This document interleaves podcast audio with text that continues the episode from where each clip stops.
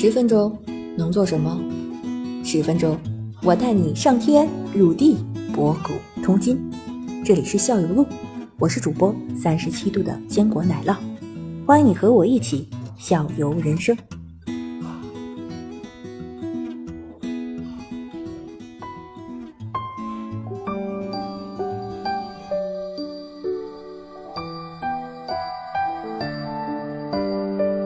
在美国旅行的话，你过每一个州跟每一个州的交界的地方，它会有这个州的那个牌，嗯、不叫州旗，那牌子标志，就是一个大牌子，就是你会看到，比如说我到加州了，然后我到犹他州了，它会有一个就是欢迎你，犹他州欢迎你一个大牌子，嗯大家可以把它拍下来，这样子就嗯可以作为一个旅行的纪念。对对对，放朋友圈那个九宫格里边啊，是吧？对，我我都走过哪几个州这样子。呃，对对对，您都拍过了吗？我其实我后面拍的，我前面有 几个我都没有拍，因为我不知道嘛，就没经验，也没人跟我说。我们几个都是呃新，就是一起第一次开，所以呢，我就是前面几个错过了，但是我后面都拍下来了。对，嗯就是拍集齐九个召唤神龙这个感觉。对 啊，像是那个嗯威斯康辛什么的，嗯就都是跟美国朋友拍去的，都没有拍，因为那时候还没有这么大兴趣，没想到可以走这么多州，就是 就一旦上路就一发不可收拾了，嗯，越走越多。如果你在那个美国中部开，嗯说嗯我说啊如果你要美国中部拍，它那个地方就是你回到那个那个印第安纳那块儿的话，往中部这块儿的话，它那块儿风景多吗？还是完完全全就是那种半戈壁沙漠那种状态？嗯我有时候我们看西部片的话，就是农旷野嘛。嗯没有，我们那个地方叫玉米地，印第安纳州其实就是美国的农产地嘛，它就是会有麦田，它不是荒野，嗯拉斯维加斯才是荒野呢。然后 中部其实是麦啊对，它那边有沙漠，对，嗯，对。然后南北其实还是有，你像北边中部的北边，美国最著名的五大湖湖区就是在那个芝加哥，我们就是我们北边嘛，印第安纳的北边就是嗯芝加哥，然后五大湖区在上面，然后再往南边就是维斯康辛呐、这样子，所以你纵向也还挺美的，然后横边也还可以，没有不是很荒野。有你会路过那个大风车，就是那个风力发电，就是很壮观的风力发电的那个。那一大片一大片的山上全是风力发电厂，这样大风车的这个景象。嗯，啊位置。会有那个太阳能发电一大片一大片吗？在我们我去的时候还是风力特，别多。太阳能现在不知道怎样，他们因为风大，嗯哦，利用风能会更多一些。嗯嗯，哦，美国的飓风好像是挺多的。哦，对，就是那个美国都有地嗯下室，为了我们一听到警报，就是把所有的，比如我们做实验那个实验室都要停掉，然后你要嗯逃到地下室去，它就是可能会有那个 那个 hurricane，就那个，就这对，就旋转那龙卷风啊，龙卷风或飓风什么就会龙卷风就会开过来，有的时候它很。呃，就是茅草屋，经常性说某一个房子被卷的飞出了一百公里之外，就掉下来这样子。所以大家一定要有地下室躲下去，你至少人是安全的。可是很大的楼啊，像砖房就不会有这种问题。那它会有预报吗？就是说，呃，今天几点几分哪里哪里会出现龙卷风啊，有有预报就嗯拉警报，这个比比地震要准多了。地震没有办法预报，但这个风你能看得见它，就像电影里拍那样的。然后你知道啊，也就赶快下去这样。不过我我们还行，基本上赶上过没有很多次，但是有一次真的是有几都几个那个嗯。小的房子都被卷跑了这样。对我还有个问题想问，我就是又想到那个黄石公园了。嗯，嗯我听过人家聊天的时候，就说很多在美国的博士他们会做一些科研项目，他们就在黄石公园里开展一些科研。嗯，你们这个你那个专业会在那里开开这个科研项目？它是不是地质啊？哦，我我们是地质做微生物这类的。对，我们哦是做这个营养代谢，就是跟人有关系，就人的营养代谢，所以所以没人少的地儿就不用去了。对就不会在黄石公园。那他们学这嗯种地质地貌的呀，或者是说呃这样就。里面的微生物，就像你刚才讲的，微生物对不管是森林里的微生物，还是他们在那个硫磺这种情况下可以存在的微生物，他们是嗯很值得研究的。所以有很多这种，还有就是地质学呀、什么岩石学呀、动物学呀、植物学啊，他们都会愿意在里面做。都会去黄石公园。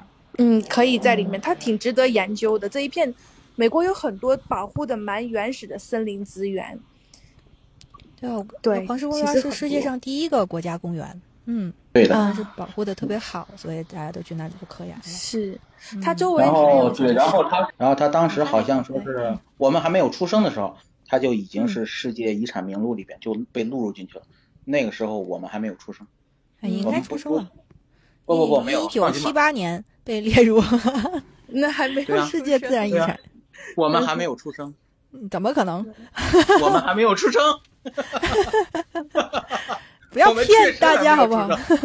哦，我还没有出生我还没有出生。他是二月份过生日还没有出生。哦，你还真是没出生是吧？哦，不好意思。嗯，对，我我你子英同学在我心目中德高望重，觉得好，你这好大了前辈，前辈，前辈前辈。是嗯，好了今，天怎么样？今天嗯差不多了哈。子子英同学还有什么要问的吗？对什么有兴趣？我后边还有，我确实后边还有要说的，但不是要问的。呃我是这样，那个嗯对于今天那个婉飞博士来到我们这个直播间呢，我今天是特别特别的感谢的。为什么这么说呢？嗯，因为是这个样子，因为我在前期做节目约稿的时候，嗯我曾经想把美国的那个黄石公园作为一期来讲一下，作为一期来讲一下。然后呢，我确实是一约到，我确实是找到一个他们是来黄石公园来那个游历的，然后我去约他们的稿子，这是一个。然后他最后的结论是，确实想不起来当时都干了什么。这是第一个，然后我又 我又把美国的五大湖，包括那个尼亚加拉大瀑布，作为一个专题。我说这边我是不是需要再说一下？然后我找到了一个什么？我找到一个住在他是住在加拿大，但是他住在什么地方？就是他再往前走一步就到底特律了，他嗯就住在五大湖边上。嗯，然后他说我真，然后给我的结论，他说我真的是一个路盲，我真的不知道怎么去，我真的没有办法 给你介绍的特别清楚，所以我今天，嗯所以你你要那个奶酪同学，你要明白嗯约稿很困难的，前期哦工作你就想说这个 感谢感谢感谢您。我们今天非常感谢，然后一期节目把我那个当时想做这两个景点都哎说，的你这非常好，不是感谢婉菲博士，你这是让我感谢你吗？我今天确实要感谢咱们博士。和这两个地方有这个机会把这两个地方都给我们介绍一下，因为就就当时我觉得，哎呀哟，好难啊，怎么怎么？因为我说这么好的地方，他们都 我说家你就住在这边上，你怎么会你周边的东西你都介绍不了吗？他说我确实是这样的路盲，啊、的确是，就是在 国，我跟大家讲讲哈，就是旅行啊，如果你很匆忙的走过去，可能你真的没有什么印象。所以为什么讲深度旅行跟走马观花差别比较大，是一点。嗯另外一个就是旅行呢，它需要两个东西蛮重要的，一个是钱，一个是时间。所以很多人，你如果一年，就是我今天听到一句话是嗯朋呃很厉害的呃人讲的，就是说他原来觉得在一个就是外资银行上班是为了他的带薪年假，后来才发现哈，原来当你想要带薪年假，嗯或者觉得我已经很厉害很厉害了，那你真的就是在希望别人给你时间。我当时上班的时候，年年假是二十二天，还不算公共假期，我觉得已经很多了。但是我发现你出国旅行真的需要准备很雄厚的钱和很雄厚的资金，你这样玩的时候才不会被束缚住。这个是我也想跟大家讲的。对，另外如果要是 呃想要去纽约那边，嗯，纽约哈，我还就是联合国也可以去看，然后那个自由女神的那个女神塔像里面，你可以爬进去，你可以在里面拍的那个啊啊脸凹进去的，那是铜，就是铜的颜色的那个脸，外面看是绿色的嘛。所以呢，大家有时间，还有曼哈顿啊这边，还有中央公园啊等等，都是要真的要时间深度的去旅行一下。然后你到了国外，不管是美国还是哪里，你如果想买好的东西或者是奢侈品啊什么，只至少要买点给自己做纪念吧。对，所以跟大家讲，一个是时间，突然转移到钱上。对，就是大家一定要趁着年轻，而且你不能真的就像刚才说爬山一样，你不等到四五五十岁、六十岁再去爬。你如果三十岁、四十岁可以有条件去，对，就一必须的定要去不要等嗯尤其是像现在，你很多人说等我有时间了再去，那你到疫情期间，那你真的是有时间了，可是你没有办法去呀，对不对？对，现在肯定是去不了了，对不对？嗯，嗯，您那个是就是疫情期间，疫情期间也还就是啊还能旅行吗？哦，我在在国内的状态就就是很多地方嗯都旅行不了了，但是我目前在这边还蛮好，这边没有什么疫情，所以我一直在嗯旅行。我一直在，很多人都说好像你就从来没有被影响到，我还蛮幸运的，就是在全球爆发，我是。离开在澳洲的时候没有爆发，我离开澳洲，澳洲爆发了。然后我到美国的时候，美国没有事情。我离开夏威夷两天，夏威夷就封岛了。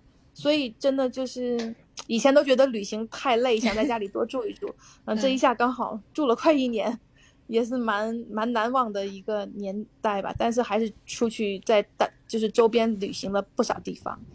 有机会再请啊婉菲姐姐聊聊其他地方，你去过哪一些？其他还令你特别印象深刻的地方，有深度游过的，我们再约。嗯嗯嗯，好，好好的，婉菲博士，那给你拜年了，给你拜年了啊！好，给大家拜年了哈！啊，我也给婉菲博士拜年，给子英同学拜年，给这个呃网络那一端的朋友们拜年了。嗯，你们新年快乐，心想事成。希望我们有新年更多的时快乐间和金钱出去玩啊。